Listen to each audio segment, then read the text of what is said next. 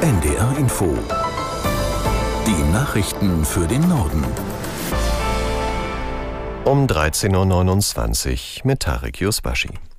Die Europäische Union hat die Abstimmung über das geplante Lieferkettengesetz verschoben. Offenbar war keine ausreichende Mehrheit für das Vorhaben in Sicht. Aus Brüssel Thomas Spickhofen. Die Zustimmung zu dem Gesetz war bis zuletzt ungewiss, nachdem Deutschland seine Enthaltung angekündigt hatte. Für eine Zustimmung wäre eine sogenannte qualifizierte Mehrheit erforderlich gewesen. Das heißt, mindestens 15 Länder müssen mit Ja stimmen und in dieser Mehrheit müssen sich 65 Prozent der EU-Einwohner wiederfinden. Und das wird ohne große Länder wie Deutschland schwierig.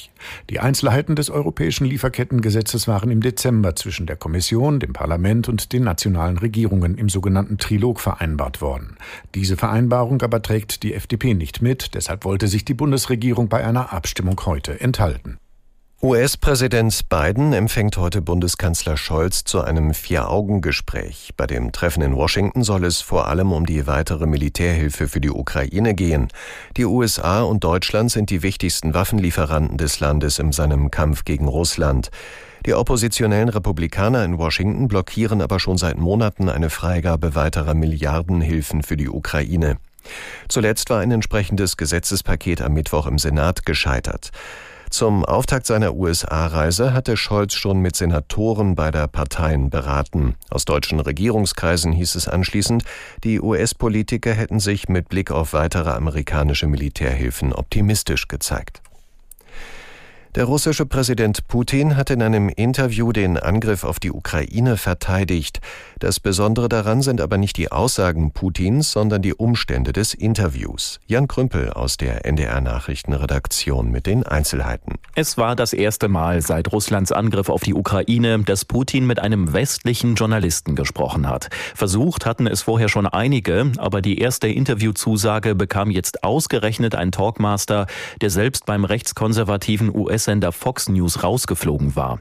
Er hatte dort unter anderem ungefiltert russische Propaganda und Verschwörungstheorien verbreitet.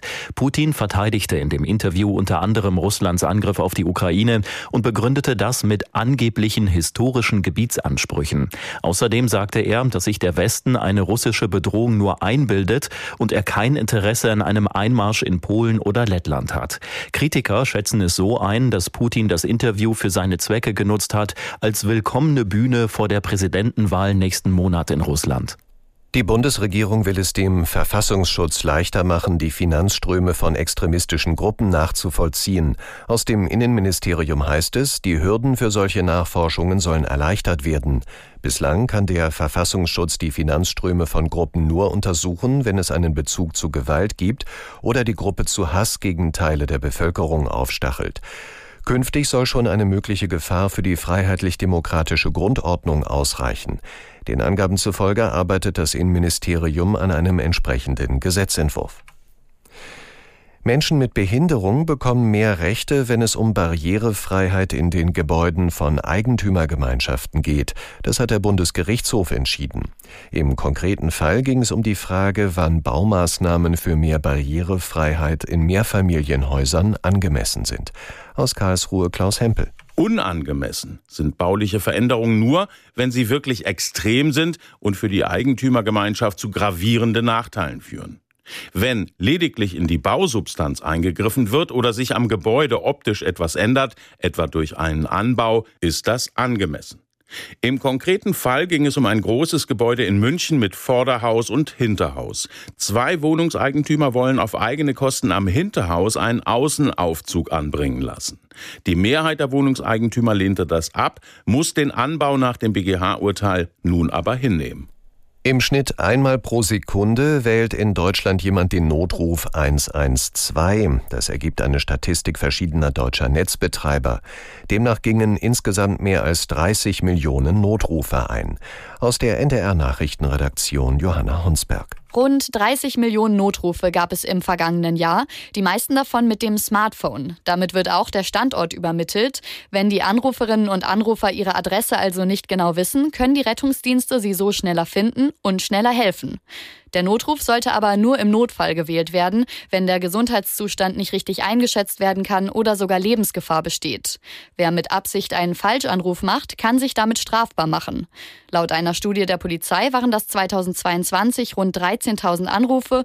Das sind etwa 0,4 Prozent aller Notrufe. Im vergangenen Jahr haben wieder fast so viele Menschen in Deutschland Urlaub gemacht wie vor der Pandemie. Der Tourismusverband verzeichnete gut acht Prozent mehr Übernachtungen als 2022. Das waren etwa 487 Millionen Nächte in Hotels, Ferienwohnungen oder anderen Betrieben. In den beiden Jahren vorher war die Zahl um ein gutes Drittel zurückgegangen.